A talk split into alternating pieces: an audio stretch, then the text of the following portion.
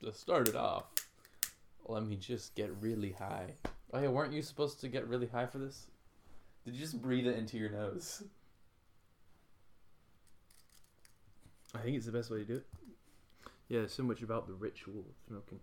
Like, people who smoke actual cigarettes, they say it's like, it's not about the nicotine, it's about the ritual.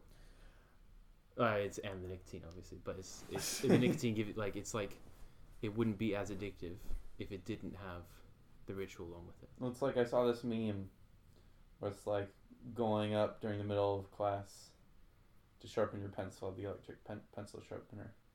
It's like the second grade equivalent of taking a smoke break. Yeah. It's like, you know, getting away from it and just relaxing. Yeah, and then there's that aspect as well. It gives you... That's part of the ritual. Yeah, it's like it gives you that opportunity to get out of it. Yeah. But, like, you shouldn't also... I mean, you can do that without nicotine. You could just walk out of the room. We could just have a healthy society that says, yeah, if you need to take a break, then that's like, okay, there's no reason you shouldn't be able to. And I'm sure a healthy society wouldn't have nicotine addicts. Exactly. It's kind of like everything makes sense. Like, everything's the way it is because it's the way it is. Mm-hmm. So you have to change it. You have to introduce a new gear. Mm-hmm. Wrench in the system. Slowly steer the ship. Yeah. On a different trajectory. Or set off some nukes and like really twist that ship around. Really, yeah. Yeah. It might not be functional for a bit. It might. You gotta repair it, you know. Like in Sea of Thieves. Oh, you didn't play Sea of Thieves with us. Well, it's like while you were fighting or something, you had to have one. It's all about crew. It's all about the crew and like the people working together to man the ship and like that unit. And so someone would always have to be going down and repairing damages to the ship, and like bucketing out the water, or paling out the water. That is kind of like how society is. It's just constant problems showing up. It's like, what can we do to patch it up?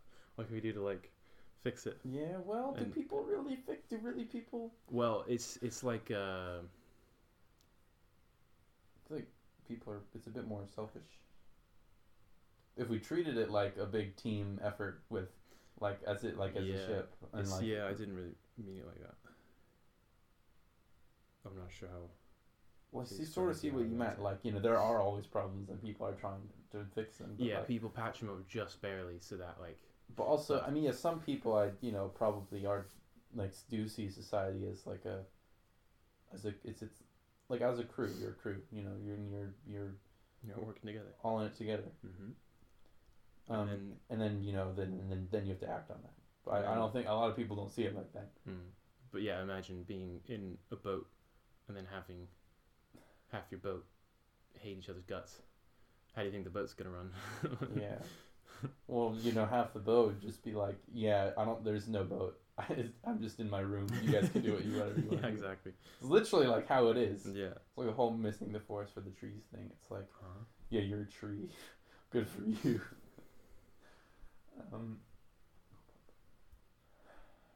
know. You feel like you know. Probably should be one of the criteria for like being in politics. It's some weird test that's supposed to, you know, see if I don't know. Is this just selfishness or no? Mm-hmm. It's just like yeah, it is. It's just like generally being aware of like aspects of any system. Mm-hmm. Like if that system's society awareness. Or if that system's the economy, you know, mm-hmm. If you're a leader, you got to know what's, you know, you got to know your way around things. Mm-hmm.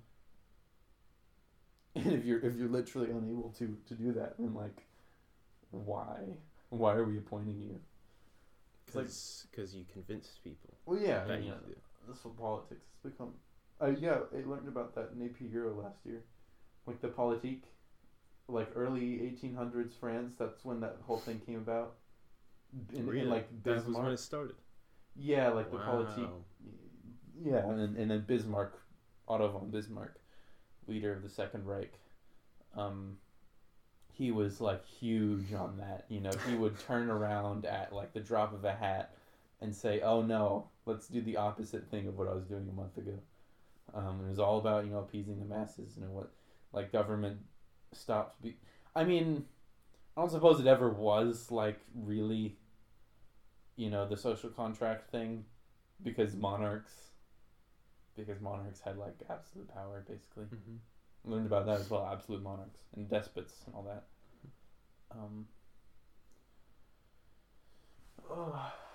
It's, you know.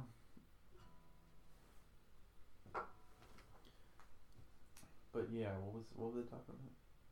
Mm-hmm. I wonder if you mapped the like wealth inequality of a monarch to their people. I wonder how it would compare to today. Yeah, you could probably, you know, do some proportion majiggy. Mm-hmm. And look at, you know, top 1% or whatever and all that. Well, yeah, it is the top. Probably the same, right? Isn't it like the top 1% has 99% of the wealth? Which is completely. But that, completely backwards. That's the monarchy kind of. Yeah, exactly. Like, yeah, it's no different at all. Fill the coffers, man. It's just not one. It's just like a few. Yeah, because there's more people, so there's just more monarchs. So it doesn't look like a monarchy because it's we're not like we're familiar. Oh, we hate monarchy. But this new system, it's not a monarchy, so it's fine. You know, people see things so, like, shallowly. Mm-hmm. So, like, you know, very substantial. Surface level. Yeah. Yeah, that's something that needs to change. It's like, you know, oligarchy of the world. This is, like, oligarchy of the U.S. Mm-hmm. It's like, you know, if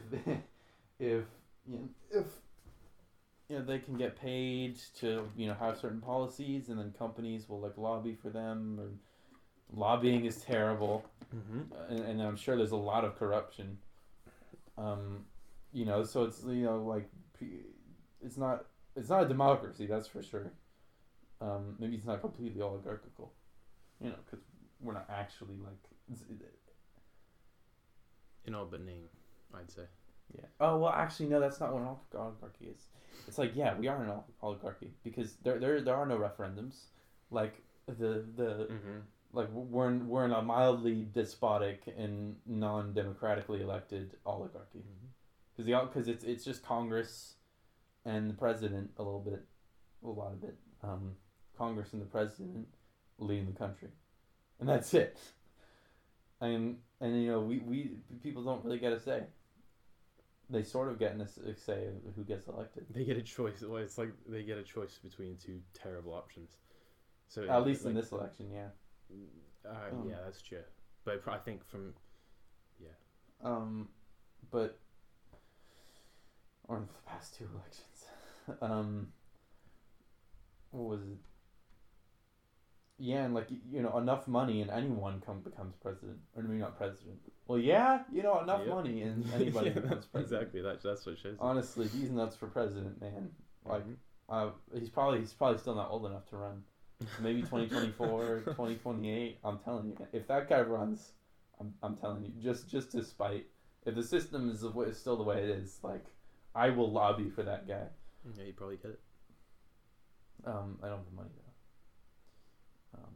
But I guess I'd still be working in the system. And lobbying, that's like, terrible. Exactly, you got to start a new system. And astroturfing. You know what astroturfing is? It's a play on grassroots. It's that's, like... That, yeah, I can't understand what it is. Yeah, what is it? It's like when, you know, some... Well, you could be a guy, it could be company, could be politicians, politique. They just pay a bunch of actors and it's basically like public lobbying, or very like crowd lobbying. It's like they, you know, pay a bunch of people to give more bulk to a movement that and it's supposed to seem like grassroots, like, you know, it's like the people come together, but like no, it's just some people getting paid to fuel the flames of that, and then, you know, that draws more people in earnestly. And then that has its own momentum. It's weird how this was just accepted for so long. That this is just like it's everybody just kind of took it for granted, and they were just took like, like the system, like people knew these things, people currently know, especially the people in the system. The people in the system, I think, are in the system because they saw these things and they're like, well, it won't change, so, you know, I might as well. Might well, as well, it's just like take advantage. get as best as I can. Yeah, it's like we read Handmaid's Tale in English last semester, and it's like the whole. I mean, it's very, very much about subjugating women, and it's but also like the whole part before, like when they're indoctrinating the women to be to be handmaids. It's all women. Like even the officers with the electric prods and everything. Like they're women too. And it's like, why are they doing that? Why are they, it's kind of like going against them all, like all of them. So why would they, be, like working? Cause they work in units. They turned hospitals and gymnasiums and stuff into, re-education centers. But if like all the women in a re-education center were like, yeah, no, we're not doing this. Then like, it wouldn't have worked, but it's because it's one, they get a bit of power from it, right? They get power in that system. Slightest ounce of power in the system. But also they get guarantee that they're fine, they're free from danger, because it's like a lot of them were older women, and they would have been sent off to go pick up radioactive waste or something, die in a couple of years, if they hadn't done that. So it's like. If you try to change the way it goes, well, I don't know, because it's not the consequences aren't so dire now, right now in this system. Exactly. That's what now's a chance. Yeah. I guess the power. So it's not about consequences, it's more about power, because you do get a lot of power, as high up in government. Yeah.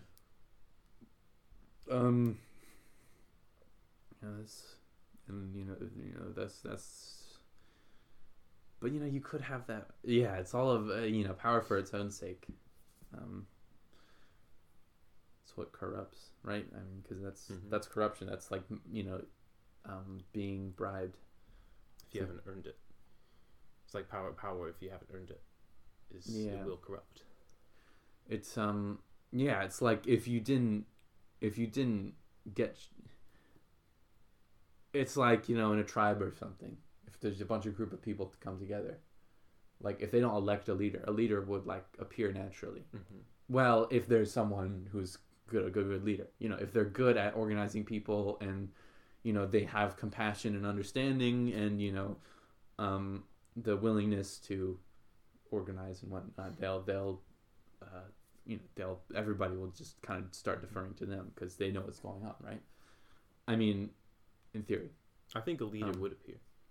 Yeah. But I think everybody has the capacity to be a good leader if they want to be. Maybe. So if you have a bunch of people... Well, no, but... Go on. And it doesn't have a leader yet. There's going to be... So there's going to be one person who's going to be like, okay, it needs to be a leader. Like we're kind of, in the dark here. We need somebody to kind of step up.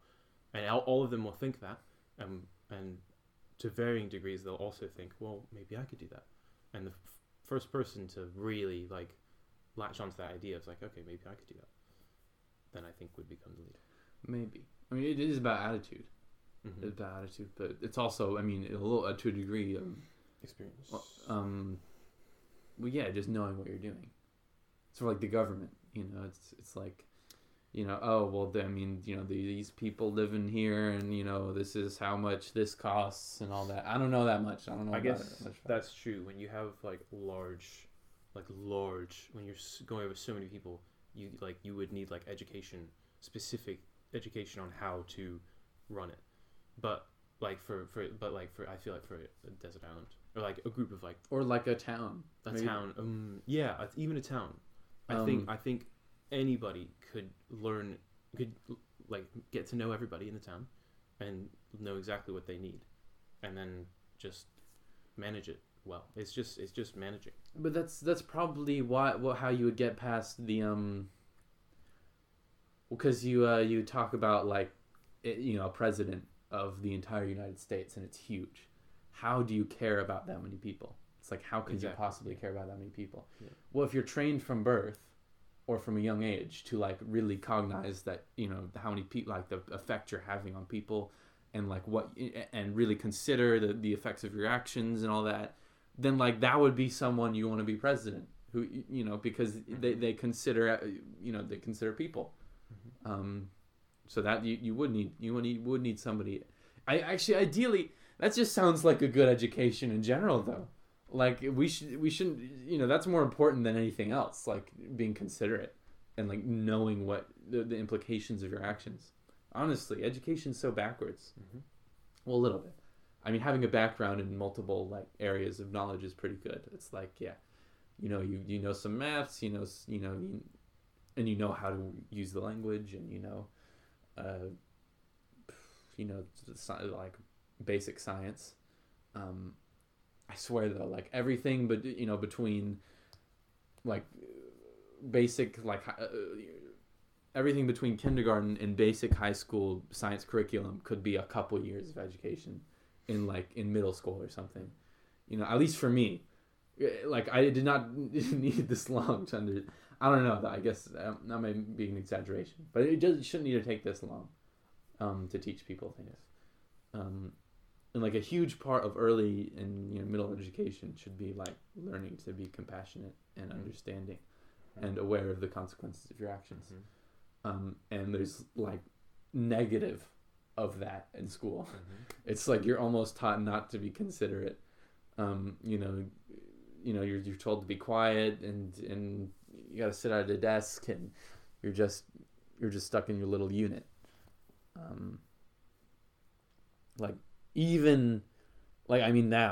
Now, like in high school, like 11th grade, it's moving away from that. Yeah. I mean, honestly, in chemistry class, I'll just stand up sometimes. Actually, a lot of times I'll just stand up and wander around the room. That's good. Because, I mean, oftentimes, I won't really need to be listening to him because I already like understand what he's talking about. Not so much in biology because, he's kind of on edge, that teacher. I don't know. I don't know why he's so on edge. I mean, I guess he is sort of the whole grade manager, and also he has some kids, or at least one kid, at home. Could be the kid. His wife, maybe. Yeah, I don't know what it is. He's just he's very severe, a little bit like Soren, like just very severe personality. Very serious, but like almost like bipolar, like because sometimes he'll just be laughing, but like when he needs to be serious, he gets really serious. I guess that's the parenting. It's like you need to, and really like tell the kid like when they're doing something wrong. But yeah, like. I haven't really tested the waters in terms of that. But I do, because I don't like sitting down for so long. It's terrible that kids are just like trained to sit down. Yeah, for a while. It is really bad. It's like, oh yeah, it's good. They can. You need to learn to be able to just sit quietly and do stuff. Like that's like people sit. No, that's what they say. It's like that's what I always said. It's like you need to be able to sit quietly. But why? Yeah. For the job, go live as a farmer. Then you'll be working all day. Then you'll be conditioned to sit down and relax all day. You can't do any hard work. Farmers make up like 5% of the workforce, I think, something like that, or maybe 5%. Higher, maybe, but it's quite low. They're training office workers. Mm-hmm. And what is office work? It's like, what is that?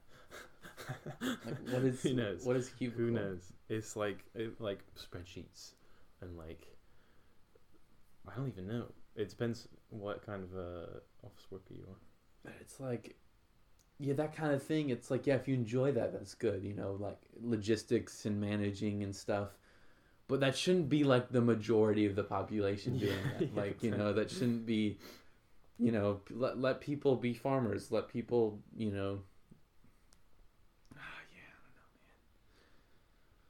Although we don't need the farmers. We don't need so many farmers. Actually, if we wanted to do like good, sustainable farming, we might need more farmers than we have now. But we still wouldn't need that many farmers. We have like quite advanced agricultural techniques, I think, so that we don't really have to. And like the machines, like really. And see, that's something that's going to become apparently really big soon, like very soon, in the next soon. What? Like automation of jobs. robots are just going to be started learning like how to do everybody's job. So we can harness that, like, or we should harness that to make it like so that people don't have to worry as much about, you know, doing just menial jobs to get by. Mm-hmm. Ideally, like, I don't know, you would be able, you just have the option to go get a plot of land and just live as a farmer, just to live, mm-hmm. you know, just to eat. And then maybe like you'd have to give a bit of your food to the government. Mm-hmm. Like if the government provides you with land, that should be a thing. 'Cause then you don't have to worry about, you know, all the just being in our culture, you know, there's things you have to worry about. Mm-hmm. And you know, if there's another option, then you know, yeah. I'm sure a lot of people would be more happy. That's the issue. There's no other option. Yeah. But I mean, I think we could do that now if we could just organize ourselves. I think there's more than enough like food to be made, like being made. If it was organized, we could yeah. easily do that.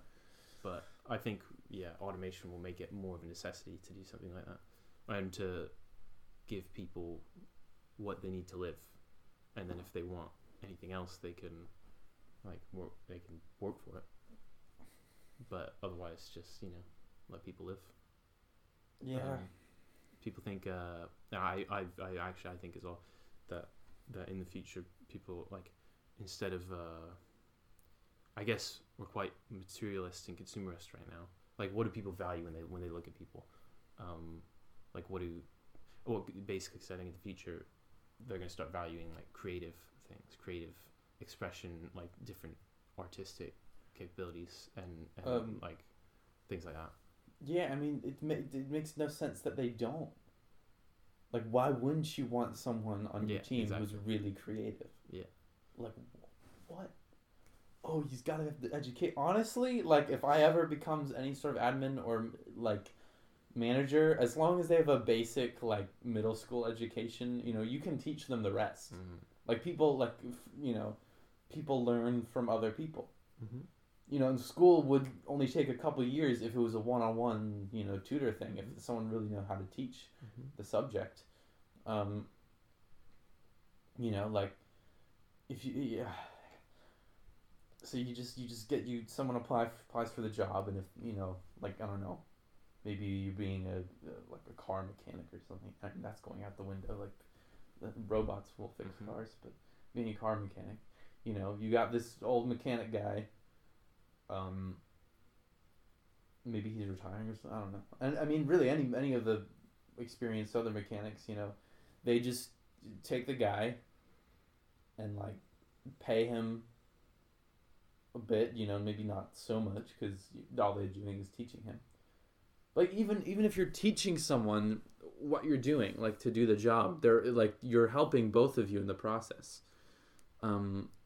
Because, you know, one, as the process continues, they'll be like exponentially doing more work, more helping you, right? Until they're actually just you know, one of the workers. But also, you know, it's like teaching someone, you know, you're re-examining everything, you're going through everything. It's like reorganizing your knowledge of your subject, of your job can be really helpful, you know, because I didn't see that before. I didn't see how these two things connected. Mm-hmm. That makes a lot more sense. Maybe I can cut, you know, an hour a day of work or something, you know. Mm-hmm. I mean, that's an extraneous scenario, but I think like really like masters and apprentices, you know. Mm-hmm. Yeah, that's how it's meant to be. We're meant to teach each other in person. Yeah. See, yeah, that's also another problem, online stuff. I mean, deal with vaccines and stuff, we'll be back in person. Mm-hmm. But yeah, like,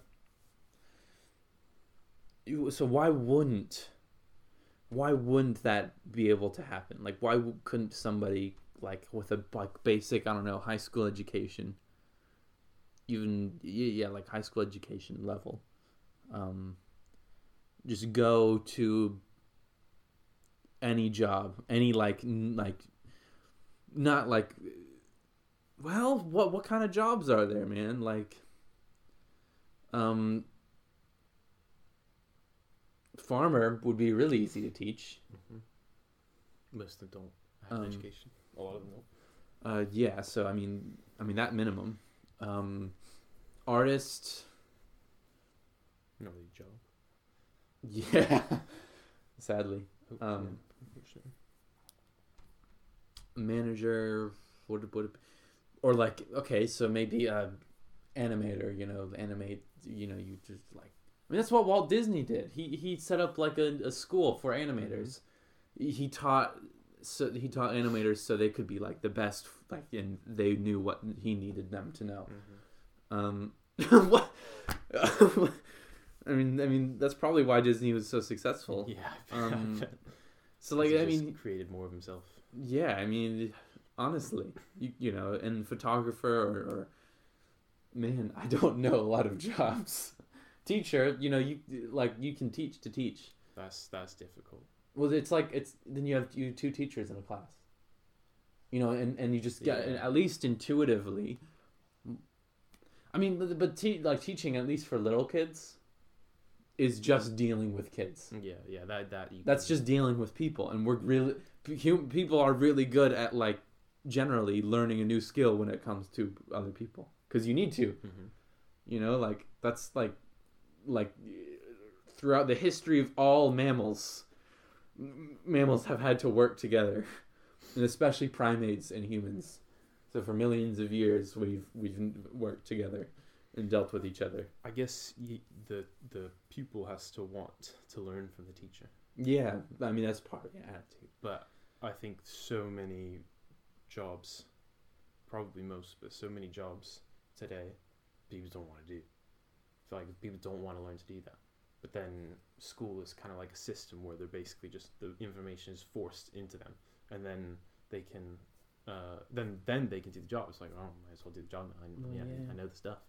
Ideally, like most of the kids' childhood would be like sort of indirect teaching.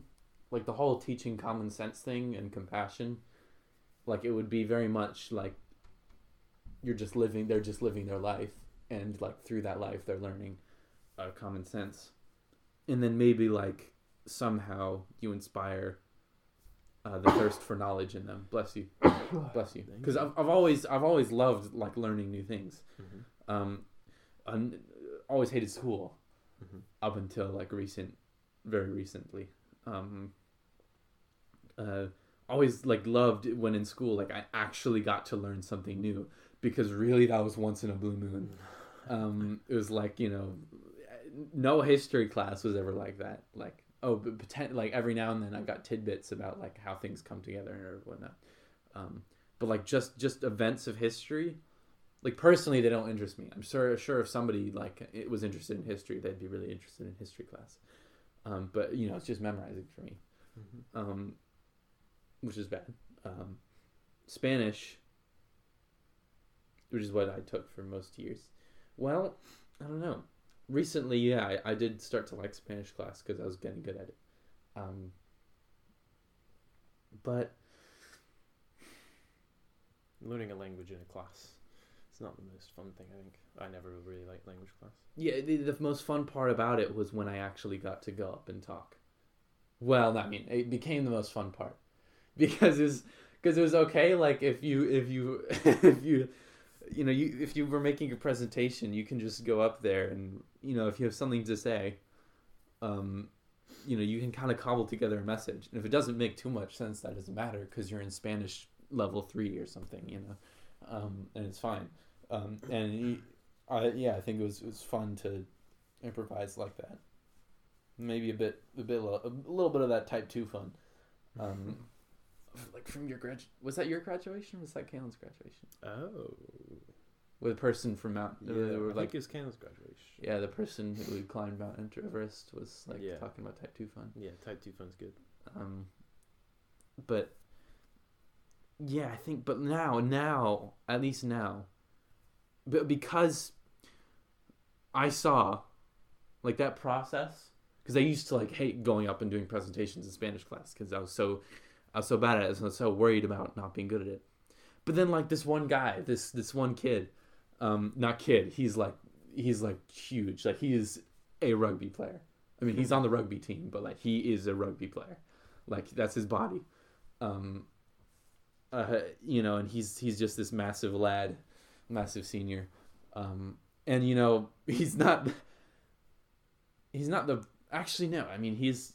brightest. He's very charismatic.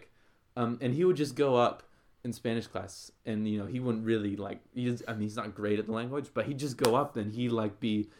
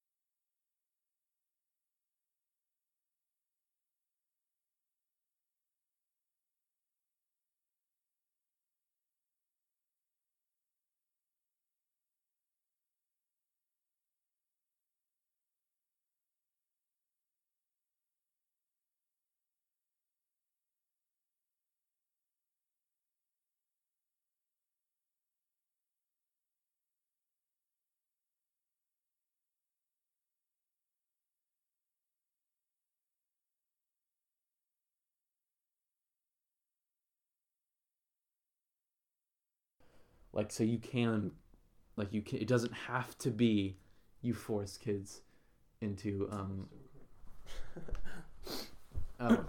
so maybe it's so cold in here that it didn't need the fan. Or did it turn back on? I think it did turn off. I think it's back on, it's still going. But yeah. Well, you can inspire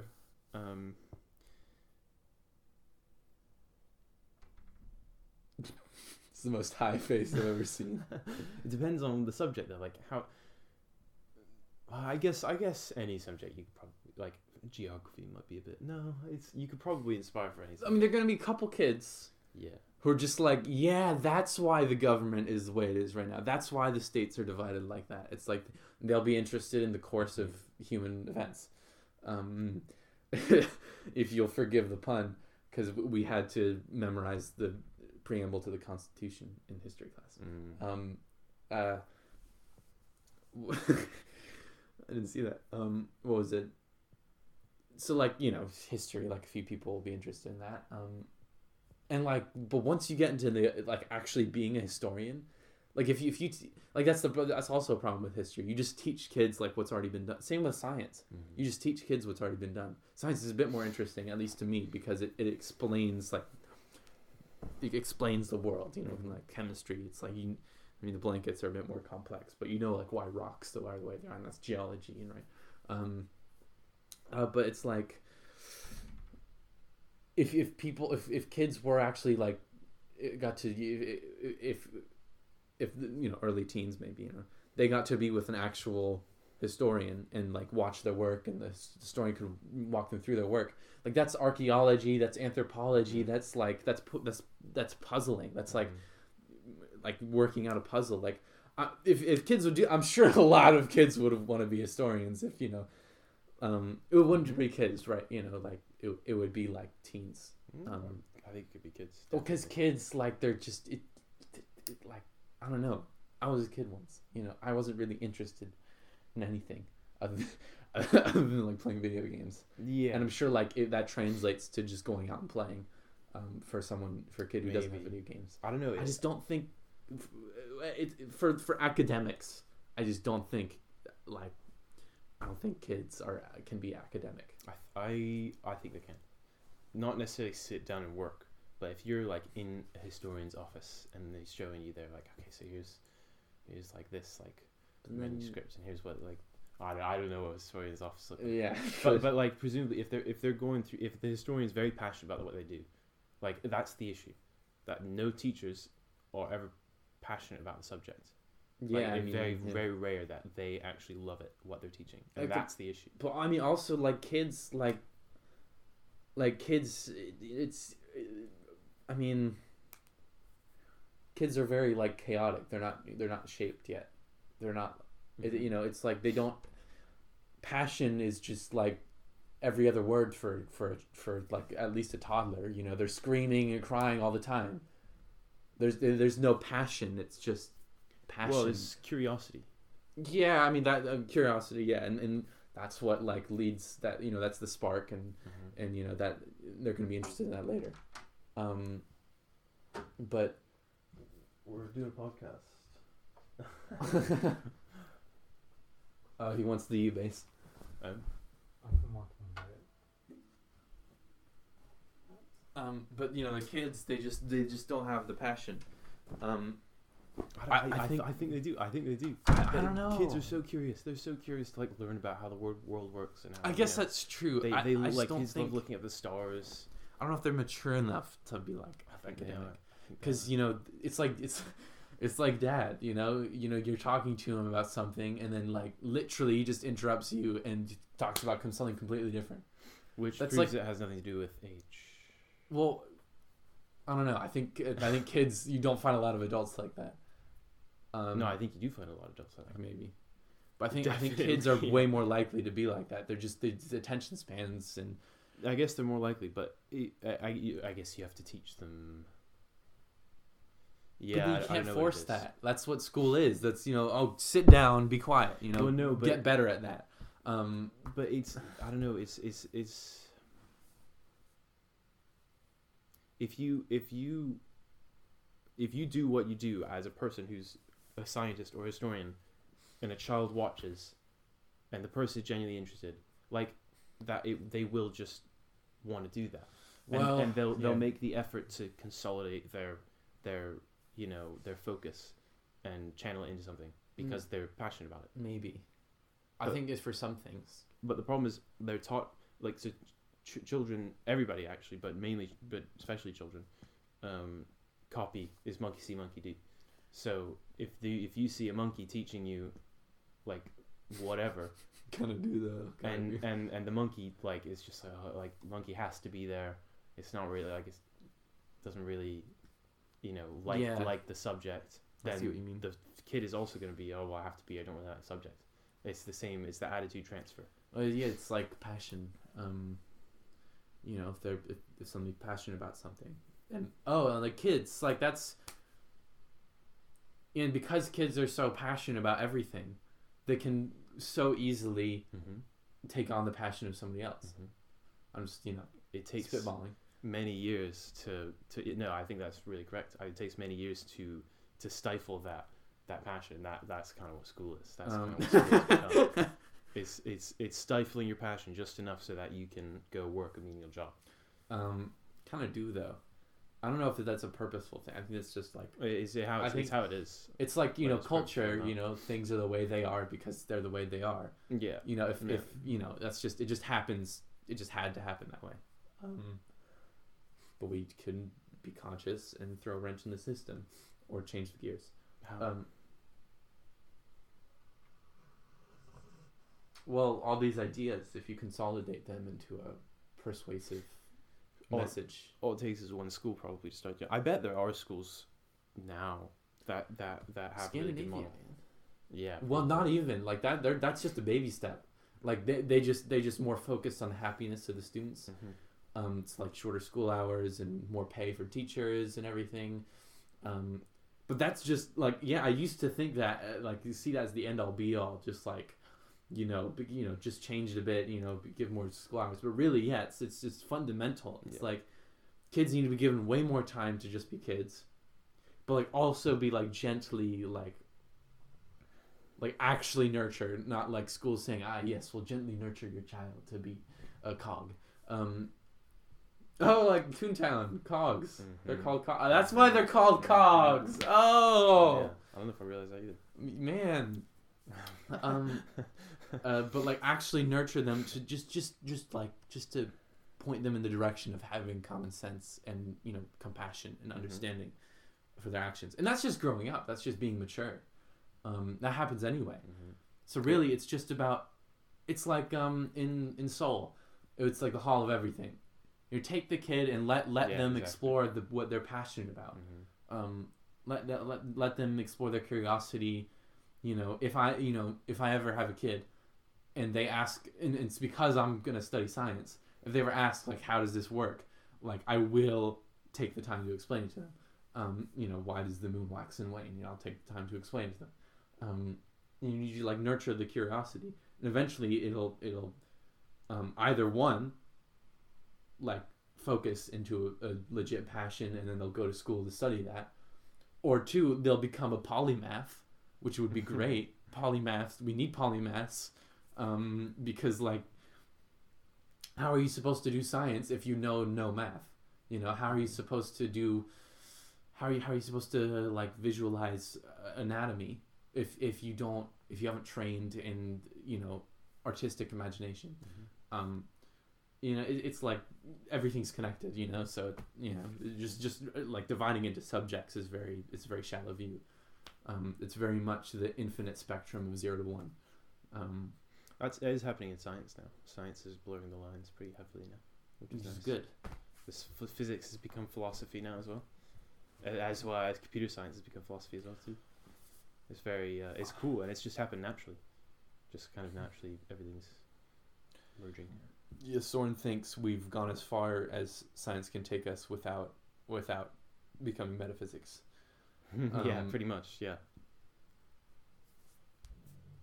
It's kind of reached. It's past its prime, past its peaks. Because you do have people like Rupert Sheldrake and Carl Friston, and like they're taking, you know, they're, and science is about explaining things, and they're explaining the things, but it's very, very much like, you know, metaphysical. It's not materialist. Yeah, but, you know, in the past, metaphysics has been disconnected from science. But meeting them, like, dang, mm-hmm. like, you know, if you actually have a bridge, like, how does science become metaphysics? How does philosophy, you know, how does that reach into classical physics? You know, and like, once that's connected, who knows? Who knows what we can do? Mm-hmm. Honestly, but what were we talking about? Oh yeah, passion in kids. And teenagers.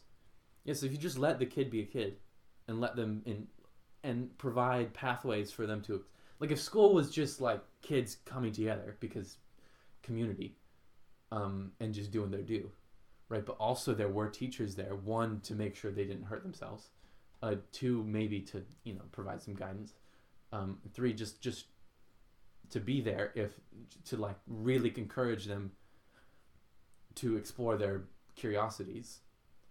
And then, like, later, like, really later, like, or like I said, early teens, the kids had the opportunity to go learn about what they were beginning to be passionate about. Then, like, what's the problem there, you know? I don't see the problem. Yeah, the entire entire before you're born, that could just be childhood. Just have the whole of everything. And they people, like, yeah, just like a school where they just do whatever they do with a couple people just heralding, or like not heralding, herding, teachers, herding, yeah, in general. And then, like, the teachers, really, like, honestly, I think you need for like primary school teachers, for those that you need polymaths for that. Mm-hmm. You need someone who's an expert in, like, most knowledge and can really, and like, passionate about it as well. Yeah, and passionate also about teaching, and can or just about being with kids, just about looking after kids and everything. But imagine how many more teachers would be passionate about teaching if they got to nurture they actually nurture the students, mm-hmm. actually just, like, let them explore their curiosities and everything, and encourage their passion. You know. At the same time as, like, you know, go, let's play football. And then, you know, later, you know, once they're a bit more, like, adult, once they're more mature, you know, you can relate to them. Well, if you're passionate about something, you know, we have facilities for you to go learn that. We have teachers, we have specialized teachers, you can go learn about this. Like, how amazing is that? Mm-hmm. You know, just you know, clean slate, and then everything I just described, mm-hmm. and then you go get to learn about something you really want to learn about, and then, hey, maybe afterwards, like, ideally, the government would, you know, provide for its people, and, you know, maybe you would have, like, basic housing needs cared for, so you don't have to, so it's not like vitally necessary to get a job. Maybe afterwards you can go make a bit of money doing what you love, but you don't have to. You could do something else. You could go be a DJ, right? You could give people music, right? And you get a bit of money off of that, but you wouldn't have to worry about dying if you didn't, get paid enough. Honestly, how is it that the government doesn't provide free housing for its people? Like, that surely is possible. That's possible. It's definitely, it's absolutely possible. Like, that's so backwards. The UK government does it. Most governments in the world do it. Oh, right, not US. Actually, no, maybe, probably not most, but not US. But have you heard about the stimulus checks? Stimulus checks. No, for just people for the virus, for the pandemic, for the lockdowns rather. Yeah. They were trying to get $2,000 for everybody for like a few months, which is basically nothing. But and all a bunch of senators and stuff were like, no, we can't have this. Like we can't like, to give everybody in America, not even everybody, but like most people in America, $2,000. That's like a 1% of the defense budget. Like it's such a tiny amount of all the money that the U.S. government has, which is a ton. It's such a tiny amount, and they were like, nope, $600. We'd have to raise taxes. We have to raise taxes. Yeah. Oh my god. Like U.S. especially is so barbaric. It's like with the whole capitalism thing. It's like you gotta earn your place, man. Sorry, you're gonna die if you don't, or slip into crippling drug dependency. Your B.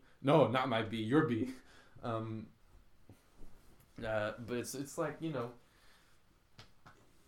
just like, sure, like most, like the government's defense, you don't really need that anymore. Like a lot of the wars. Well, okay, yeah, somewhat. Okay. Then you get into the argument of like, well, because a lot of the wars U.S. is in didn't need to be part of that, and that's the argument, like, should the government, like, priorities, government caring for its own people, but then also the people of the world. Yeah. Well, no, as in like also the wars were manufactured. I mean, some of them like, well, for example, like if the U.S. just stopped having a massive military, then technically China could just come in, or Russia could just come in. Yeah, like these stuff. But like, basically everybody needs to lay down their arms peacefully. Honestly, but like, how is it? Nobody trusts each other. Like, how is it a thing? How is that how is governments? How is countries being enemies a thing? Like, why? Mm-hmm. Oh, because governments like China caught up in the power feedback loops and everything. Power. It's all about power.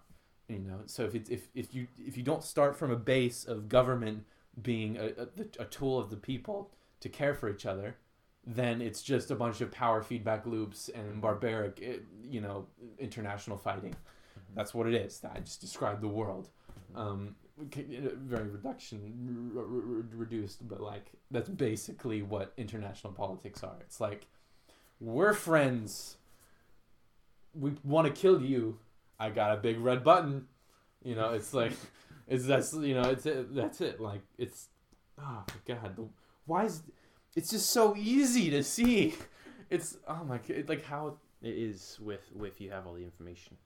But the school system is built such that it doesn't provide that information. But also, people don't see what's wrong. Yeah, and it definitely doesn't train people to remove the observer from the actor. Mm-hmm. Or the opposite, much the opposite. Yeah, doldrums, man. That's what school is. It's doldrums. I learned that in school. Peabody was a lot better than than other school. At least. They taught well. Mm-hmm. Like, at least... No, yeah, it was a very good school, actually, yeah. Like, at least... Very lucky to have gone there. Yeah, and their teachers were, like, they were good teachers. Mm-hmm. I mean, it was primary school, but... But at least, yeah. But the rest, like my middle school, that was doldrums. Like honestly, in school in general, really is doldrums. Really, you know, we there's so many people on this planet, so many people. Surely we could figure out a way to like teach kids like 0 through age of 15 or something, not only to be considerate and mature and, you know, aware, but also to be curious for knowledge. I mean, that's probably an intrinsic human characteristic, mm-hmm. but like surely we could figure out a way of doing that. What? Nurture it. Yeah, nurture it. Surely we could do that, and then like and devise a system. Because once kids care about what they're learning, mm-hmm. and when teachers care about it, it takes a, mm-hmm. like it's so quick. It's like the road is paved for teaching. You take 4 years to get from lower school to high school education. Yeah, that's a good way of putting it. The road is paved, because otherwise it's just hacking through the jungle. Just like how can we. Like just it's like hacking through a jungle with a rod made of frozen crap, like you know it's okay. Like you know for 10 minutes, you know, and 2 of those are spent sharpening it. You know you got a nice little like thing to, and that sometimes it breaks. But and you get through one vine. It takes like a year to get through one vine or something. Like it's so backwards, man. Mm-hmm. Honestly, like if we need to, like, oh my god. But it's good. I think it's good that you experienced it. And it's good that you're not out of it, especially. But it's good that you experienced it. I'm still in it. It's better now, as you said. But it's still like it's still that system. It's still like the after effects. Because where I am now. I should have been like 5 years ago, or at least a couple years ago. But I'm telling like,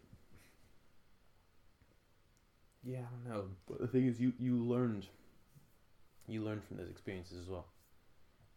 Well, yeah, I learned how bad it was. Everything that's necessary. Well, but it being that bad, no, it's definitely not necessary. It's definitely not necessary. But having had it, it has. Turned out well for you, because now you've seen, okay, how bad can it be? Now that's like a driver for let's make it as good as possible. Like let's try to like completely fix this. Let's really. Like, I mean, yeah. We need to get a lot of money and just found some schools and some institutes for you know what comes after. Oh my god. Honestly, like if a school. Or like for higher knowledge, so like if somebody's an adult, so they don't have parents taking care of them, and if they still want to learn, mm-hmm. if an institute, a college, a university, if it had farms, and if it had its own power plant and water treatment plant, mm-hmm. then it's. I mean, yeah, but there's nothing wrong with that. No, that it's a really good thing. Because if everyone's passionate about learning and you know wants to live, then they're going to, you know, the engineering students mm-hmm. would take care of the power plants and water treatment plants. That's a really good idea. It's like a small version of the bigger society. Yeah, it's holistic. It's biologists would work on breeding better breeds of plants, mm-hmm. and maybe chemists would work on non-toxic pesticides. Like, funnily enough, Kanye West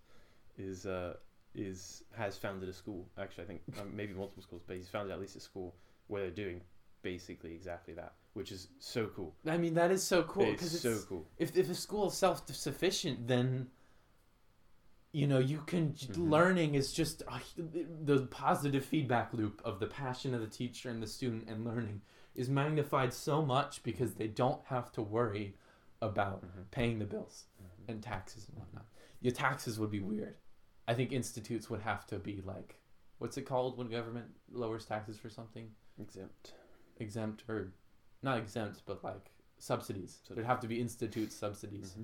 And that would just come after. That would be like really higher education for scientists and even maybe for artists. That would be a university, because you'd have scientists, but also you'd have artists. And the artists, I mean, they would entertain the scientists. Like, I don't know, like, mm-hmm. Like you musicians, like you would have concerts and everything, and you could. That's what would have to happen because. Well, I guess I was thinking for a second that, like, how could artists contribute? Because you'd want people to contribute. But also know, if you're generous. Well, no, honestly, if you're passionate about what you're doing, for starters, you'll be fine, like, doing some farming stuff and feeding, you know, the artists, you know. But, like, also, if you're compassionate and understanding, you'll realize that it's just as fun for them to do what they're doing without having to worry about necessities that it is for you. So it's like you're being generous by taking care of that for them. Mm-hmm. And then maybe also every once in a while you get to go to a concert or look at the gallery. Oh, the gallery on that institute would be beautiful, because you would just have a whole community of artists, mm-hmm. doing their due, you know. Mm-hmm. You'd have teachers and students, and it just it sounds so lovely. Like, that's the word. That's like definitely lovely. And so that would come after, because that's specialized education. Well, that could be after the. Well, I don't know.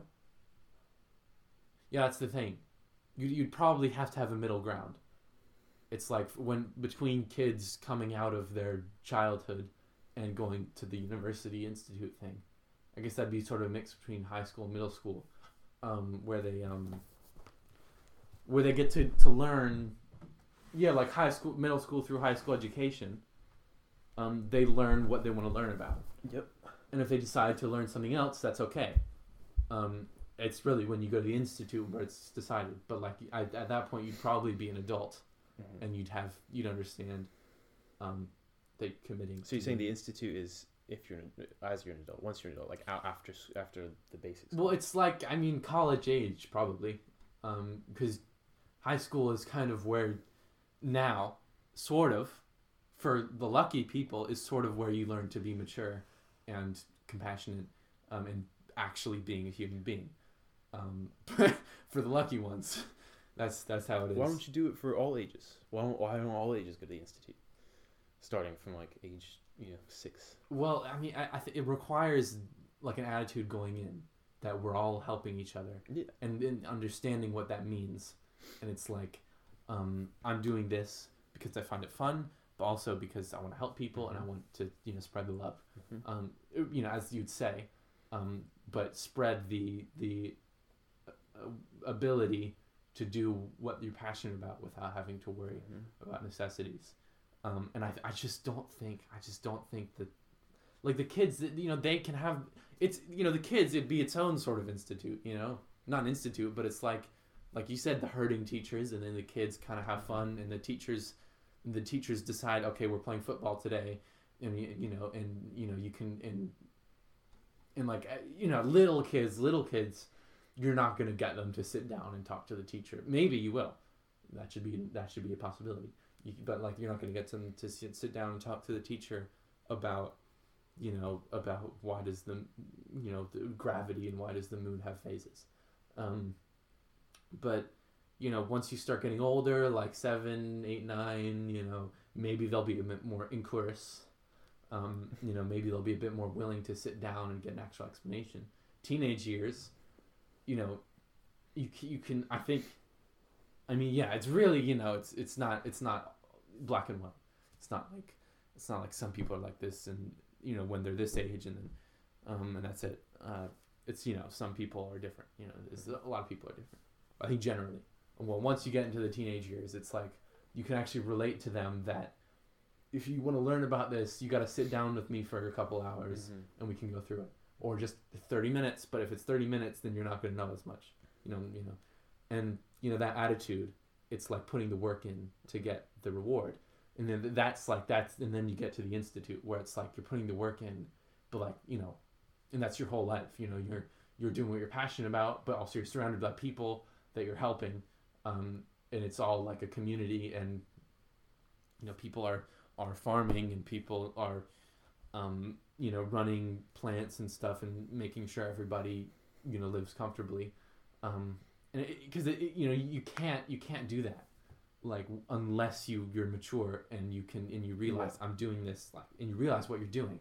It's empathy, mm-hmm. you know, it's like, I'm doing this, even if I'm putting more work in than they are. Well, it shouldn't be work. I mean, to a degree, it would be work. It'd probably be, yeah, you know, you can't avoid. Yeah, maybe. Well, you can. I was talking to my English teacher the other day, and it's like, I asked her, do you never come in? Do you never, like, she's passionate about teaching. Mm-hmm. And I asked her, do you ever come in, or do you never, like, wake up and say, I don't want to go to school today? You know, it's like, and she says it's not about that. And she says, in general, she's passionate about teaching, and in general, she likes to be inside and working with kids, and, you know, and talking English, talking literature and everything. So this is the job for her. And just because some days it feels it's a bit harder than others doesn't mean she's generally not passionate about it. And that alone requires someone to be an adult. It's like, just because it's not great right now doesn't mean that it's not good overall. It's like, you know, you don't feel good right now, or it's like, you know, it's a bit of a hassle. You know, it's like a bit of a hassle to get in the cold shower, but afterwards it feels really good. You know, it's just understanding that, you know, it's so yeah, in that way, it's, you can't avoid the feeling of doing work. You know, as long as somebody's passionate about that in general. Mm-hmm. So, you know, people would help each other and, like, have that mature mindset. It's a lot of it's about mindset, because, you know, and then, you know, they did go, you know, older people teaching and exploring their own subject, probably, because they'd be passionate about that. And then they'd be working with people who know less and teaching them, and, you know, getting the satisfaction from teaching, and then inspiring passion in another person, and fueling the passion in another person, and you know, all their necessities would be taken care for by the people who just want to be farmers, mm-hmm. and, you know, engineers who want to you know, work with water or something, and chemists who, you know, want to work with purifying water. A lot of this, it's very idealist. It's really based on people being passionate about what they do.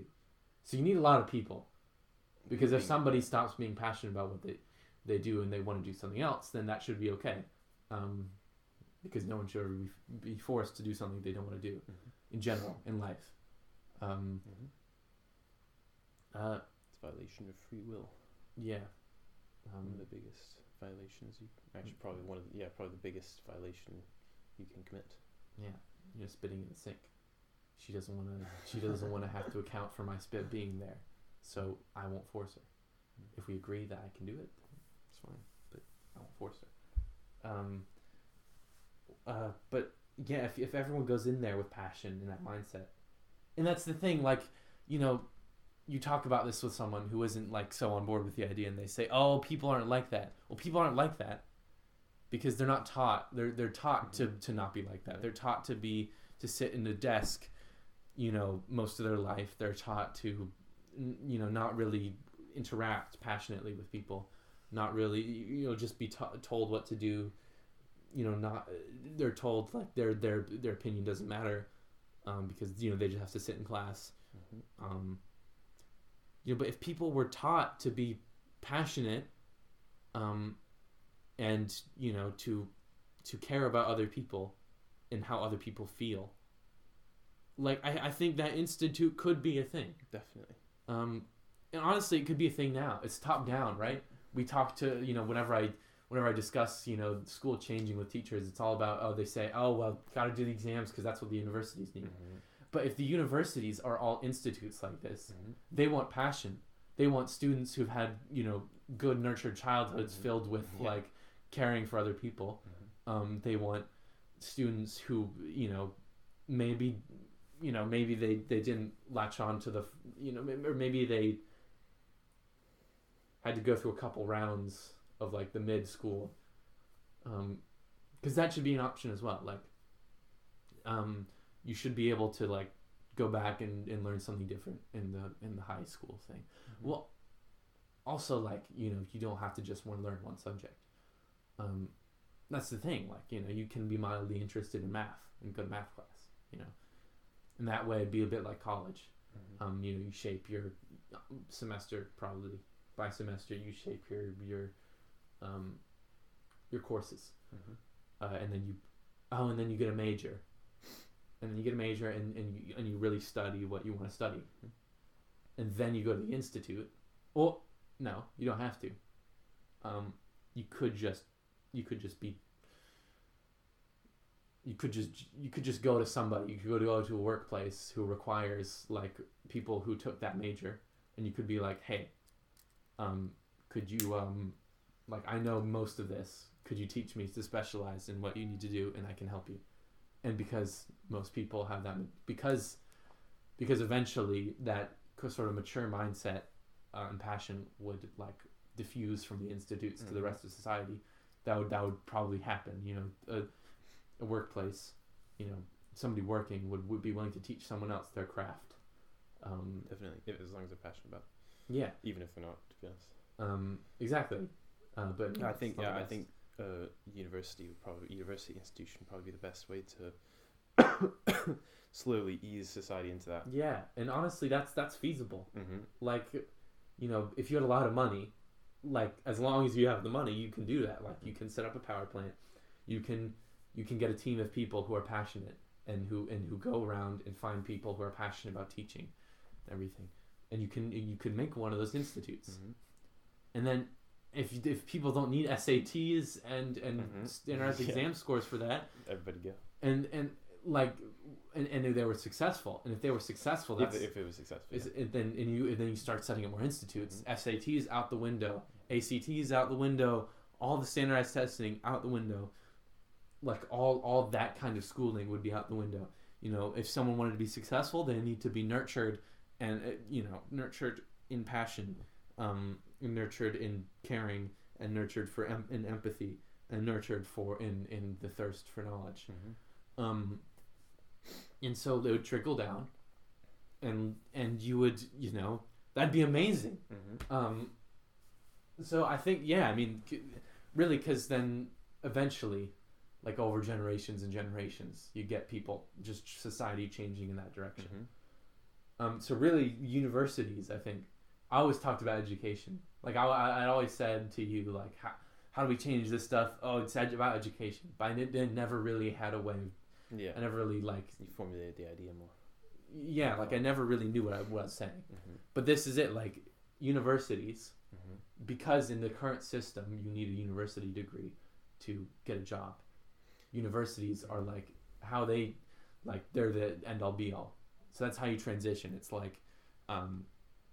If all these universities require this from the students, then they're gonna change how they teach for that. But what if a job doesn't want somebody from this school?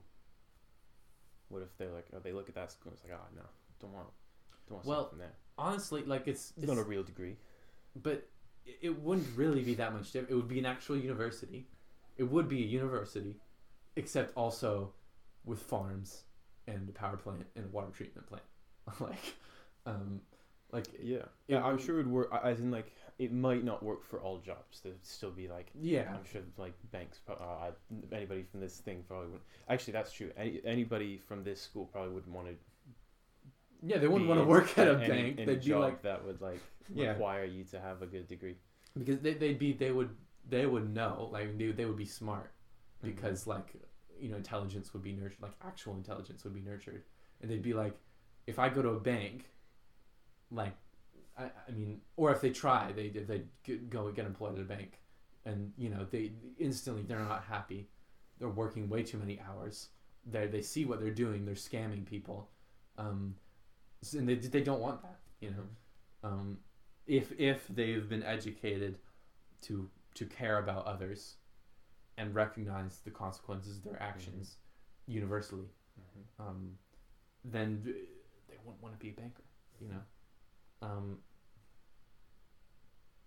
Yeah, I mean, doing that with the institutions, like, you wouldn't even need the government to actually do things, or what other people call socialism. Mm-hmm. You know, you would really just need the institutes, and then you would need to be selective in finding people, and you would really need a thorough like process of, you know, you gotta have the right mindset, you gotta really care about other people and everything, you gotta agree to it, you know, really communication between people and like the administration and everything would be really important. It's like, what are we trying to do here? This is exactly how we're doing it. We're telling you everything, you know, and because you realize because you know everything that we're doing, you realize how important it is that you have this mindset, or else we can't have you. Mm-hmm. It's like, oh my god. Okay, Sam. Mm-hmm. I have a third thing added to my list. Okay, biochemist aging. Right, that's the first thing. Mm-hmm. Constructing the canon of our whole story and everything with mm-hmm. Soren and Kaelin. Maybe you, if you want to get involved, but that was two. Those were my two like big goals. And now it's the Institute, mm-hmm. Not Fallout 4 Institute. There's a little bit like that. Actually, it's a lot like that. In Fallout 4, there's the Institute, underground scientific community, you know, because it's radiation and everything. But you know, they were just a bunch of scientists, some growing food, and water and everything, and some working with power, mm-hmm. And also with sentient robots, but that's a different thing. Mm-hmm. But they were a commune, a scientific commune, if you want to put it that way. There's a lot of bad connotations behind the word commune now, so like that's not the best word. Nah, reclaim the word. Yeah, but like yeah, these institutes. That's my third goal. If I live long enough, mm-hmm. you know, I'd hope to live to see the. It's pretty urgent. Society. What? It's pretty urgent. I'd say it's more urgent. Oh, okay. Is it more urgent than aging? Well, these would probably urgent. All be simultaneous to a degree. Yeah, I guess you could do it simultaneously. Yeah, definitely. Because, yeah. But honestly, yeah, I could, you know, the first institute, there could be an aging wing, you know, mm-hmm. like, it's like, help me help everyone, you know? Yeah, maybe that's the key then. You know, I think they all work together because, like Soren's theories, like organize knowledge. Mm-hmm. So for an institute, it's like, how do we teach people the best way we can? Let's look at how elements of any system interrelate. Mm-hmm. Mm. That'd probably be part of it as well. Just learning a lot about because Soren's meridian, so far, is like what I've seen is like the best metaphysical system for thinking about the world. At least it's helped me. Mm-hmm. Like I've become like a so much more mature person with that. That's good. And yeah, that also has accelerated me becoming an intelligent and mature human being, mm-hmm. or like as intelligent and mature as I am now. But man, honestly, so those three. I'm sure, and because of his Trinity idea, I'm sure I could interrelate those in a lot of different ways, and you know, parse the system, you know, better than I could without that theory. But really, man, these institutes, because in the current society, university is what all school is based off of. Because of that, mm-hmm. the institutes are the key to changing it. If the schools need to prepare kids, if the kids need to be conscientious and moral and passionate about what they want to do, then the institutes are the key to getting schools to treat kids like that. But if you made just a high school... And the high school would be the middle ground between childhood and the institute. But go on. Yeah. Why do they have to be... university age? I mean, I guess it's my experience, but like also this would be a different world. Well, no, actually starting out, Sam, it would have to be uni-age students because so many high school... Most of my high school is, like, arrogant brats. Oh, I see. Like, actually... You wouldn't really find nice people. It's it makes me cringe. This is the thing. If you could get the message spread far enough, which you can with the internet, you can, like, all you need...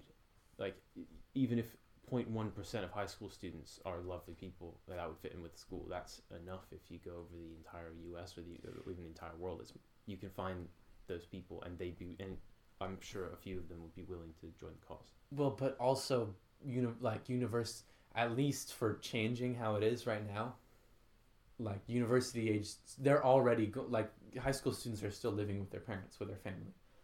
Uni age students, there's so many more of those just. Like off the bat available mm-hmm. to go and live somewhere else mm-hmm. like completely like dad's kibbutz thing. Yeah. After high school dad went and lived in a kibbutz for 6 months. Yeah, almost exactly what we're talking about mm-hmm. except it's a kibbutz with a university at its core mm-hmm. More goals, more knowledge. Yeah, knowledge, more types of knowledge. I swear, Sam, if these institutes are founded, it will exponentially increase the speed of innovation of humankind. Yeah, I'd definitely help you with that. But like innovation, but also happiness. Like, of course it'll be depending on how much money we have, it might be hit or miss. Mm-hmm. I don't know if you need that much money. Well, actually, I think it's a bit hit or miss because, like, if the first one doesn't go well, then the reputation is kind of like that. Oh, but I guess that's. I mean, we have at least like 10 years to figure out. No, at least 20 to figure out how to do this properly. Why so long? Like, yeah, I guess it doesn't have to be that long. In 10 years, I'll be a working biochemist. Like, even before that, like, I think it's not. Yeah, you can just. Reach out to people. Like, the internet is like the key to the world now. It's your direct access to the world. I mean, so if you have the money for ads, then, like, honestly, you can exactly, even that, you can pool like all this like normally you'd only have the space around you. Before the internet, you only have the town or the city you're in, like that's the resources you can draw from. Now literally the entire world, if you have the right message, you can get resources from the entire world into your project, and it'd be so much easier. Yeah, you'd really have to do a TED Talk. At least like to start out. Like, well, this is why I thought the podcast is so good. I think because these ideas, definitely save this file. It saves these ideas are. It's like this is the best way to just like. Throw ideas out into the ether of the global mind. Kind of do it though. So like, and that's why I want to create as many as I can. Just push ideas and just like create as many ideas as possible, because that's what needs to happen. Well, that's what we haven't been doing. The reason nobody's figured. You said people could figure out. Like you think we would have been able to figure out how to do a school system. A good school system like this already. You'd think we'd be able to figure out how to do that. But we kind of been shooting blinds. Well, nobody's trying. Yeah, that's the thing. So like nobody's. What do you mean that we're shooting blinds? Well, we're just like 100 years ago. Like, I mean, less than 20, or like 150 years ago, like less than 10% of kids went to school. Oh, I see. School is so recent. Like we're so. Like we're coming out of, mm-hmm. We're coming into the information age.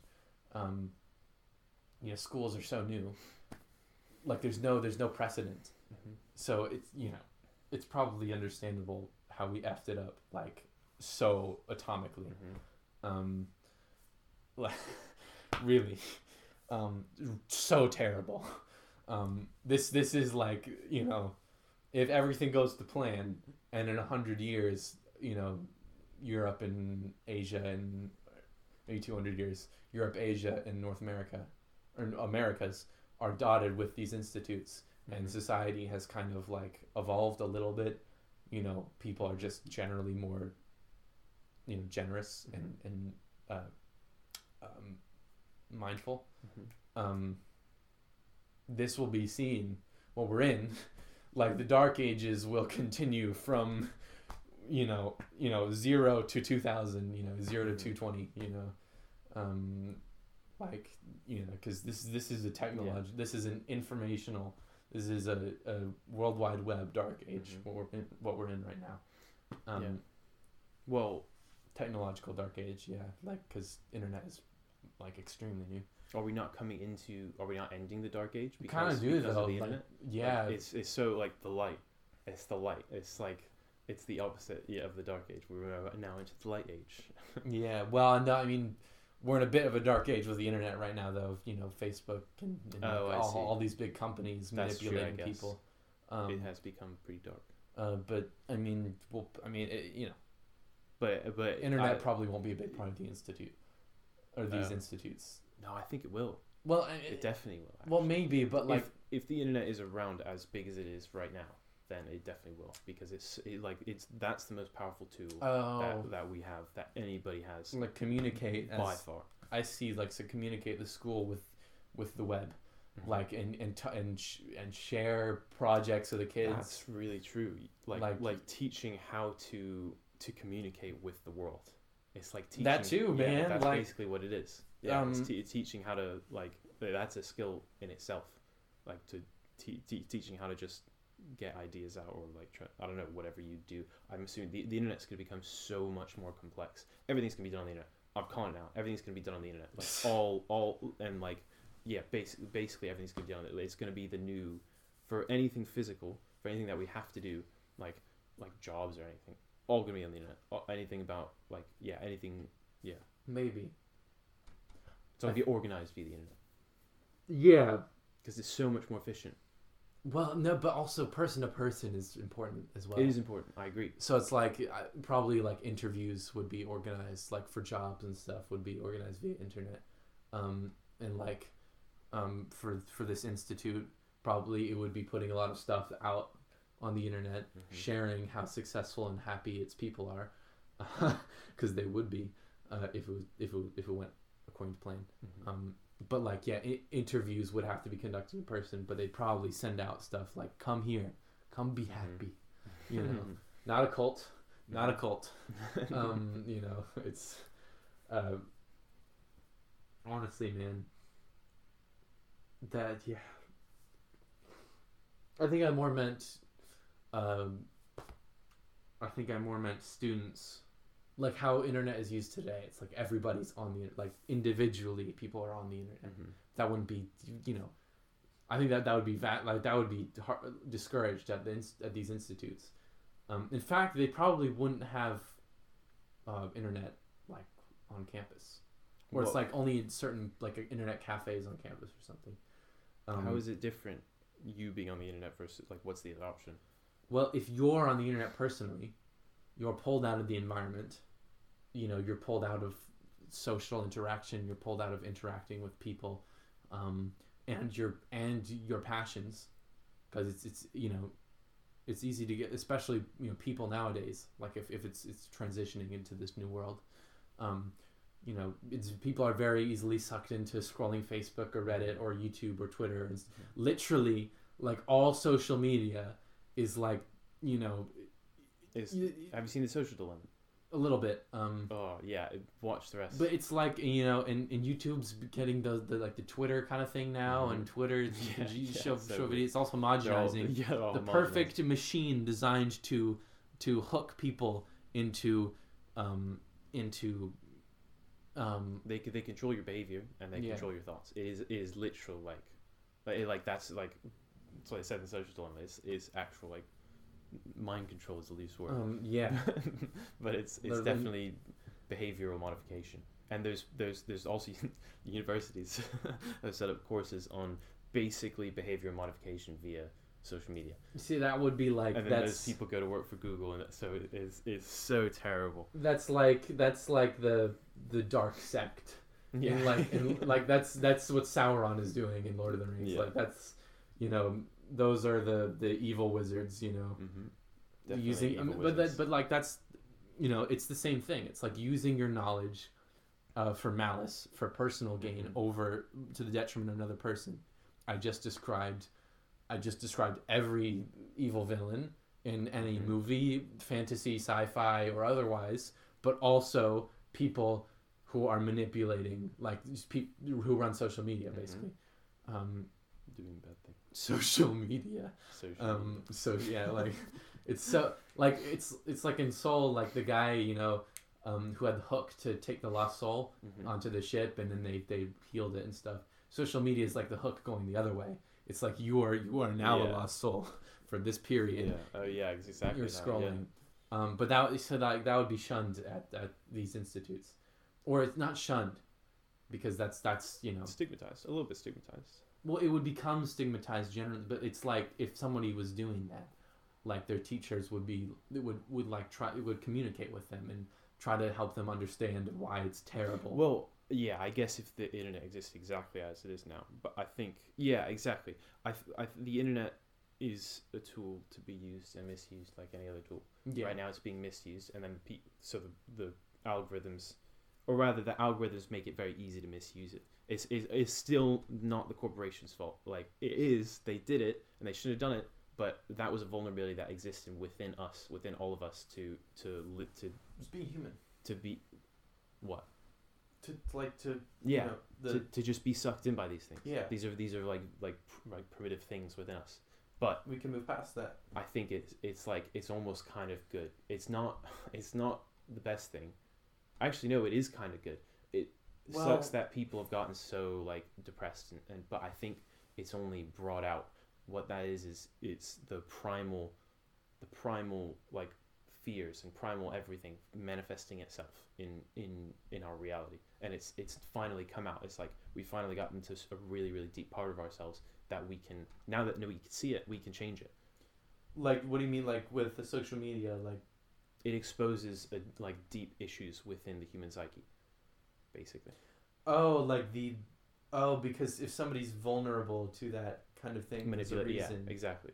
It's like they're not like the hamster addiction. It's like if you know they're gonna drink the cocaine water if they're alone, but if they have a bunch of other hamsters, then not. Yeah. So it's like it's the exposing the flaws in mm-hmm. our system. And once you see the flaws, you can eradicate them from your psyche. Well, I don't know. I mean, eradicate. It's just healing. Okay. I guess healing is a better way to put it. But yeah, I mean, like it's good in the way that it teaches us what not to do. It's like mm-hmm. you know, and I guess it had to, something like that had to happen. You know, if you're overlooking something, if you made a mistake, and usually it's like that. You made a mistake, and then immediately there are consequences. Mm-hmm. But if there's a fundamental mistake in how you do things, and it's going to get exposed some way. So it's got to get exposed, you know, one way or the other. Yeah. You know, and I don't think the manipulation, like social media, is that bad. There might have been other ways we could have been, like. It isn't that bad, yeah. Like the government, we could have a corporate dictatorship, like the government could be synonymous with Google, mm-hmm. and they could enforce like. With deadly force, the use of social media or something. Not, it wouldn't be that simple, but yeah. So actually, we're in a pretty good position if you think about it like that. Yeah, no, like fundamental human rights have been violated. It's just like, you know, it's just they got a lot of power, but not absolute power. Like corporate dictatorship is, you know, you know, like that's. You know, that's you gotta wait for the empire to fall for that to be over, man. Like, mm-hmm. you know, seriously, we're getting there. Yeah, we should probably write a book. Somebody should write a book about a country where Google is synonymous with the government. Actually, yeah, that'd be a good line. You know, they put lines in the back of the book. You know, it's like where Google is synonymous with the government, and then. You know, and then compare that to our. I mean, it would be a cool story as well, mm-hmm. seeing how it all panned out. But yeah, people wouldn't. Yeah, it's like people would be encouraged to like be people and like there'd be, you know, like, you know, people we go to the pub, you know, not many people, like not a lot of people do that anymore. They're not like, okay, in this country they do. Yeah. But nobody in the US. I mean, but that's just more like tradition than anything. It's not because like they actually want to go socialize with their friends. No. It's definitely socialized. Actually, yeah, you're right about that. That was a bit of a stupid thing to say. Yeah. It's more. Yeah, I mean, it's just more. It's harder to lose that tradition because it's so ingrained in the culture. Yeah, and it hasn't. I mean, like it's hard. It's harder to like. It's harder to distract away from it. Exactly. Because it's like, you know. Everybody grows up going to the pub or something. That's why America's so caught up in it, all of it, because they don't have traditions. Like they don't have. There was tradition. There's no backbone to society. Basically, they never had like. A fallback plan. So they're always. I don't know. It's like traditions evolve. So it's easier to take them out of their routine because they don't really have a solid routine. Yeah, basically. It's like we go to the pub. Because everybody goes to the pub. Because everybody's always going to the pub. Exactly. You know, it's like, also it's fun. Why would we not go to the pub? Yeah, exactly. It's like, it is a very fun thing to do, yeah. It's like, we go to the pub because it's fun, you know? And, yeah, really, they go to the pub because it's fun. And that's like, and, you know, everybody goes to the pub. And, like, so everybody does that at some point and knows the fun of it. That's church in America. It was, but not anymore. It still is. There's so many people that go to church. Yeah, but church is a bit different because it's a bit culty. Well, now it's got a bit culty, exactly. Well, I mean, it's been a bit culty ever since Catholicism was a different from Christianity. It was culty. That's the reason Catholicism was its own sect, because Protestantism separated because Catholic Church was very culty. Mm-hmm. 9th grade history. But what was it? What was talking about? Mom was talking about like how, you know, back in her day, everybody would have a community to go to. You know, it's like, and that community, like the institute, would be like that community. I mean, as long as you're there, it's like everybody is in the pursuit of knowledge and happiness there. So it's like you go to the pub and you talk to someone about something they're doing and really passionate about, and you know, and scientists can mix and share knowledge, you know, because they were really interested. Like I'm really interested, like it, you know, if I was, you know, if I went to the pub with like Rupert Sheldrake or Carl Friston or really any one of your chemistry friends, like, you know, that'd be amazing because, you know, I'm so interested in science and so I'm so interested in chemistry and biology. Really, all science. Mm-hmm. It's just biochemistry is particularly also necessary to what I want to do in general. But like that's that, you know, that's a fun night out for me. Like, you know, if I drank, I'd have a pint, mm-hmm. and have a pint with, you know, some scientists, mm-hmm. And that would be like. That would be awesome. Yeah. That's awesome. Like I don't use that word often, but that would be awesome. Being with people talking. That's all you need. Well, be like with about a subject. I think it would naturally. We're all passionate. I don't like scheduling to talk about something. I really don't like that. Like I can't imagine, for example, doing a podcast and we're going to talk about this. It's like you have an interest in biology. Or biochemistry or chemistry, you have an interest in science, they have knowledge in science. Naturally, if the two people are just conversing, naturally it would just go there. That's like the lowest energy pathway for you to connect. Ah, that's true. So like it could just be get-togethers and like, you know, it's sort of like what you do with your tutors, right? It's like you get together and, you know, you ask them what you need to ask them, and they tell you if you want to know more. Oh, well, it is sort of a curriculum, though. You know, you got to read about this. But you can ask about anything, but they don't know everything. And they're not super passionate about teaching, always. But, you know, that would change in the Institute. Of course. This Institute. And it would also like, just on an environmental level, like, spiritually. Like, because everyone is passionate about what they're doing. It's like, how can you not be? How can you be in this environment? Like every time you go and talk to a person, they're like really, you know, they're passionate about, you know, they can tell you about what they're doing and they love it. And if you're surrounded by people like that. How could you not like at least get a bit like that? Yeah. Like any I'm sure any of your like slightly lackluster tutors would immediately fall right into that. Mm-hmm. Like, you know, if everybody's studying what they enjoy and teaching people what they enjoy, like they'd really enjoy it. You know, of course you gotta enjoy that. They get brought up to that level. Yeah, that's the thing. You wouldn't even need to be a person who doesn't enjoy. Like I was thinking for this school, you'd have to only admit the people, like the best people, like the nicest. Probably in the beginning. In the beginning, yeah. But like, say you have the school, you can, like, it's like a pond. Like you can dirty the pond a little bit, and it's not a big deal. But if your entire pond is dirty, trying to clean that is so difficult. Trying to dilute that all the way. But if you have, it's like if you have 100-to-1 dilution of clean to dirty, it's much easier to make that dirtiness disappear rather than 100-to-1 dirty. Yeah, and it's like, clean. and with a pond, it's like the dirt's it's diffusing, so it's getting thinner. But like for like with the passion, it's not even like that. Like, you know, if you talk to someone who's like passionate about something, you know, like it's very like it's easy for you to just immediately go up to their level. They don't have to be brought down. Yeah. It's like the pond analogy is good, but like it's great that humans, like, you don't need to dilute it. Mm-hmm. You don't. There's no spreading out. There's no diffusion. It's like we're all coming together and feeling like this. You know. It's like lighting the candle. Yeah, like spark. There's no. Once you have a spark. Yeah, like the candle, when you light it, Hanukkah, well, you know, that's what we were just doing. But, you can light infinite more candles with one candle. Yeah, and it doesn't take away from the combustion of the candle, of that flame to do it. You know, that combustion just happens.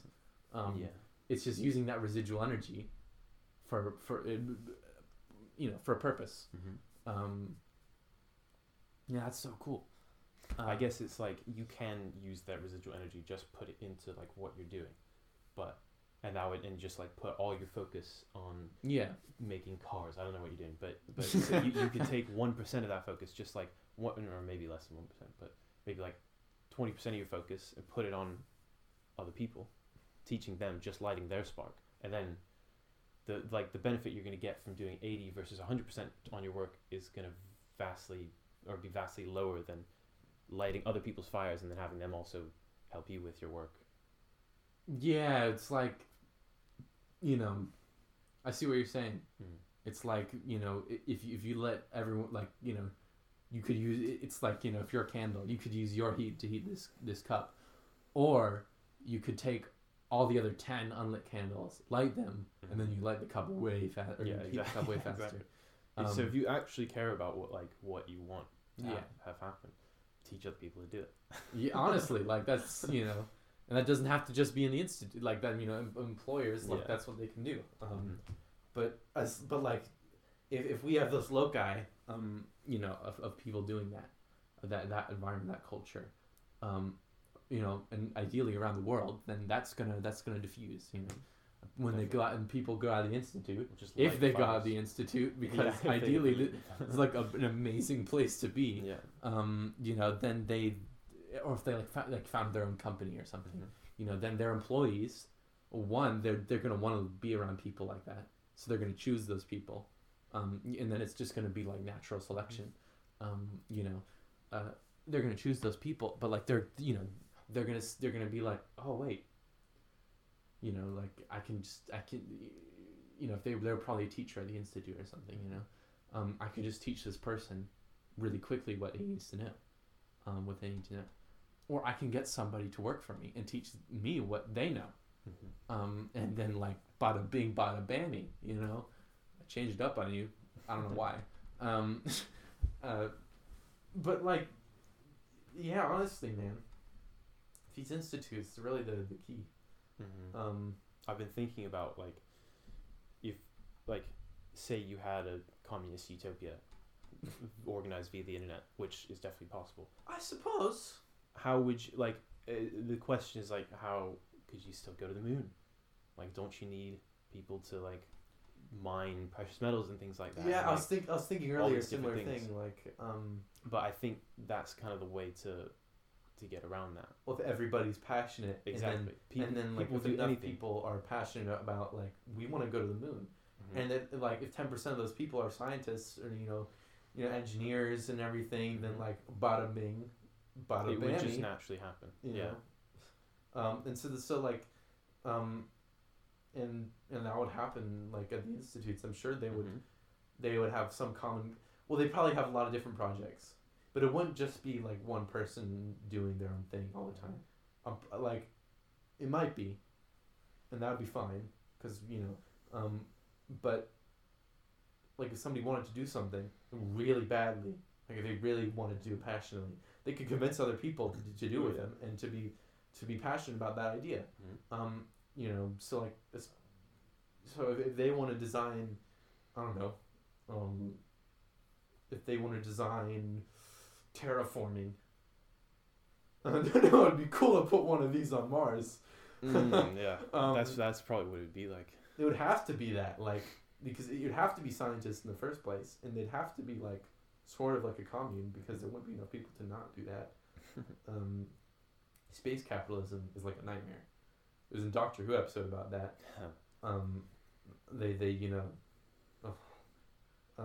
They gave their workers spacesuits. Like, the workers got spacesuits. They had to pay for their air. So, like, the suits could just shut off the air real quick, like, automatically.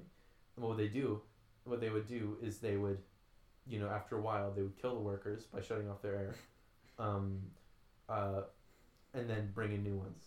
And that's cheaper than cycling them or something. I forget what it was, but, like, very, very, very, like, the metastasis of the power, corruption, and capitalism and all that in space. Space communism. I prefer that. I think we're gonna have that. But, like, we can't, like, there's a, this is the reason that communism has always failed, because not everyone is educated to be conscientious and generous and loving.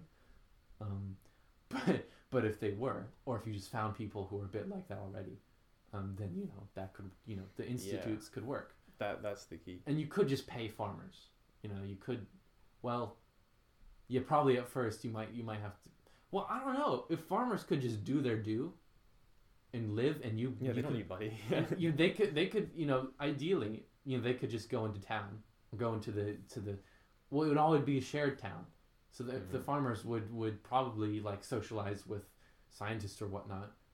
Especially the biologists who are working with plants and stuff, are, like, probably working on the farms. And they could be entertained by musicians, and I'm sure there'd be filmmakers, and there'd be theater, So, like, this is, like you were saying earlier, like a mini society. So the farmer, like, potentially you wouldn't even have to pay them. Like, they could live off their own food, and they would get like the amenities of, because you would have byproducts of learning. Of everything they create in the project. Yeah. It's like the institution would be filthy rich because of all the things they discover. Probably, and all the films they sell or something, or like or books sell. Exactly. Honestly. And distribution of money between like that would be a problem, like, like people selling their stuff, and like how much of it is the institutes, and probably be optional. Exactly, like they could keep all the money, or they could give it. But they would just want it. They would want to give, and then they would go on to do things, get more money, and then I'm sure, like, a lot of people in the institution being successful, the alumni would funnel a lot of their money into the school, because they think the school is doing and it's important, as like we would probably be the overarching administrators of this. It would be important not to get sucked in by the power. Definitely not. They would have, like, I don't know, but like living in that environment for so long, like, of just like the compassion and the passion for learning, like, you it's probably not that's not an option to get corrupted by the money. Exactly. It's like this. I see this as a, like, it's like it's not money. It's like it's more steps on the path towards more institutes, more happiness, and more knowledge. As long as you keep that in mind, that's the problem. Everybody starts with it would be hard to keep, like, small salary probably. honestly really small, like maybe money. Yeah, money goes towards buying more land and and I don't know, improving facility. Like on, if there was, yeah, that's the problem. Raw material, like getting raw material. Mm-hmm. Like you can get food and stuff, but like getting raw material, like with supplies and stuff. Yeah, like robots. That's why robots have basically taken up, like mining. Robots, mining isn't done by people anymore. It just isn't. That happened like 50 years ago or something. Like Wales was all of them were coal miners, and then all of them were laid off because of. I think that's just. They just shut down the mines. Yeah, they're just shutting down the coal mines because like. That's good. I mean, it's not good for the miners, and you know there's that whole meme like, you know, this one the guy was saying learn to code, and it's like, what do you mean? Like miners are losing their jobs, so just learn to code. I mean, one, if the government did stuff for its citizens, they wouldn't really have to worry, and they could do other stuff.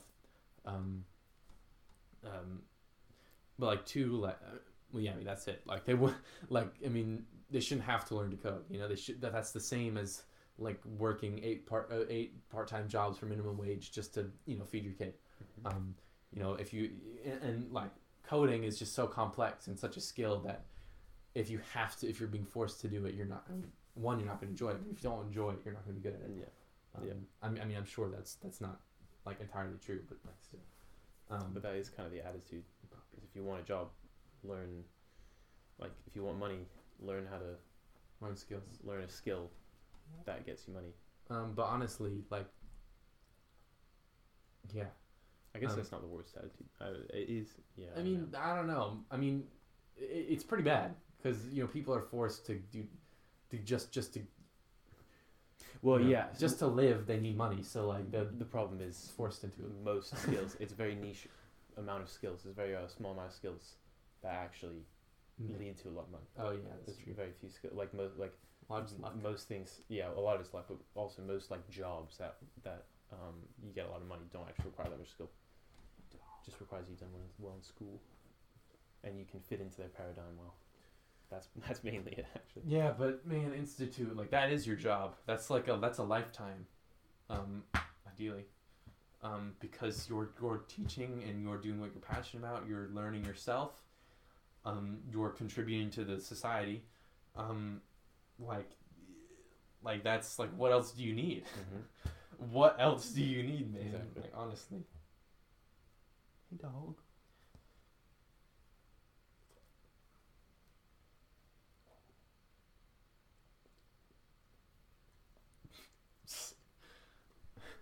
She smells the weed. Oh. She kept going. Oh, man. That's the future, Sam. Mm-hmm. If we make it be. Yeah, we can create anything. Anybody can create anything. I imagine this video being like a book of Genesis. No, I mean, like, really. I mean, yeah, it was very... I'm going to tell people about this. We should probably just tell them, you know. It'd probably be good to have, just to see what we were originally thinking. Yeah, well, we can publish it. We can definitely publish it. Yeah. I don't know though, because like a lot of people would see the power in that. Yeah. They just copy us and. Yeah, I mean, that's a fact. Like, even if they're doing that for the power, it's like that's a step. You know, that's like not the worst thing in the world. Yeah, that's true. I think there's more. Also, I think there's probably more people who, if they're going to do it, they're going to do it. And also, like if you're, the thing is, if you get the idea out there and then you get other people to want to help you with something, then you can make you can kind of tell whether someone's in it for the money, whether someone's in it has the goal that you have. Yeah, I suppose. Yeah. So I think it can only be a good thing to get ideas out. Definitely only be a good thing. Yeah.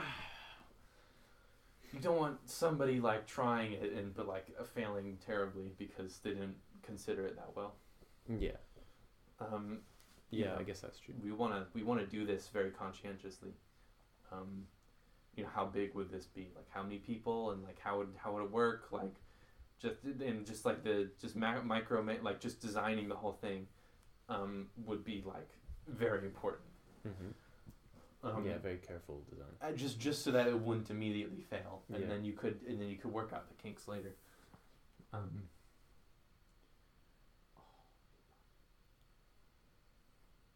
But yeah, it's important. What's important is to let people be passionate,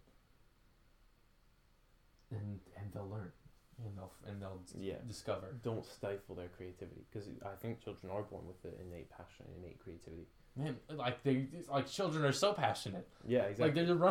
Like they're like unshaped passion. Mm-hmm. That's what it is. It's like they're running around screaming. That is the most unshaped passion there is. It's just literally the expression of energy, in the most basic way possible. But yeah, then our current system.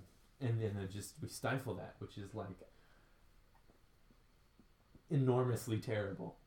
Like, every child is a light, and every candle. It's like a candle. Well, say it's a candle within like a glass sphere. Just so many moments throughout, especially your childhood, but your whole life. The sphere is just covered in like these little patches of like black tinted, black tape. And slowly just get covered in every aspect of every channel in which, like, the ways in which you could channel your passion gets narrow and narrow. I'm sure that's one way of seeing it. That's kind of like the Lost Souls. That's what I felt like the Lost Soul. It was it was a vessel built for the soul to make it seem like they were in a hellish place. Yeah. Well, because it was like it, They were like that's. But they created it for them. They created their hell. Their own hell. Yeah. So no bueno. But like they create their own hell. But society in general doesn't really do the opposite of helping them do that. No, exactly. Society instead now society. Well, society makes it very easy to create your own hell, basically. Well, mostly just, school and academia, I'd say. Well, I don't know, dead-end jobs are, every job. It's I don't want to be here, but I kind of got nowhere else to go. Exactly, yeah. That's, every job. That's terrible. But, man, institutes, that's the key. That's the key, man. We finishing up here? I really have to go to the bathroom. Okay. Do you want to finish it? What? Do you want to finish or are you going to come back? I mean, sure. I mean, we can finish up. It's probably getting late. I feel like it's 11:25. I was close. Yeah, it's pretty late.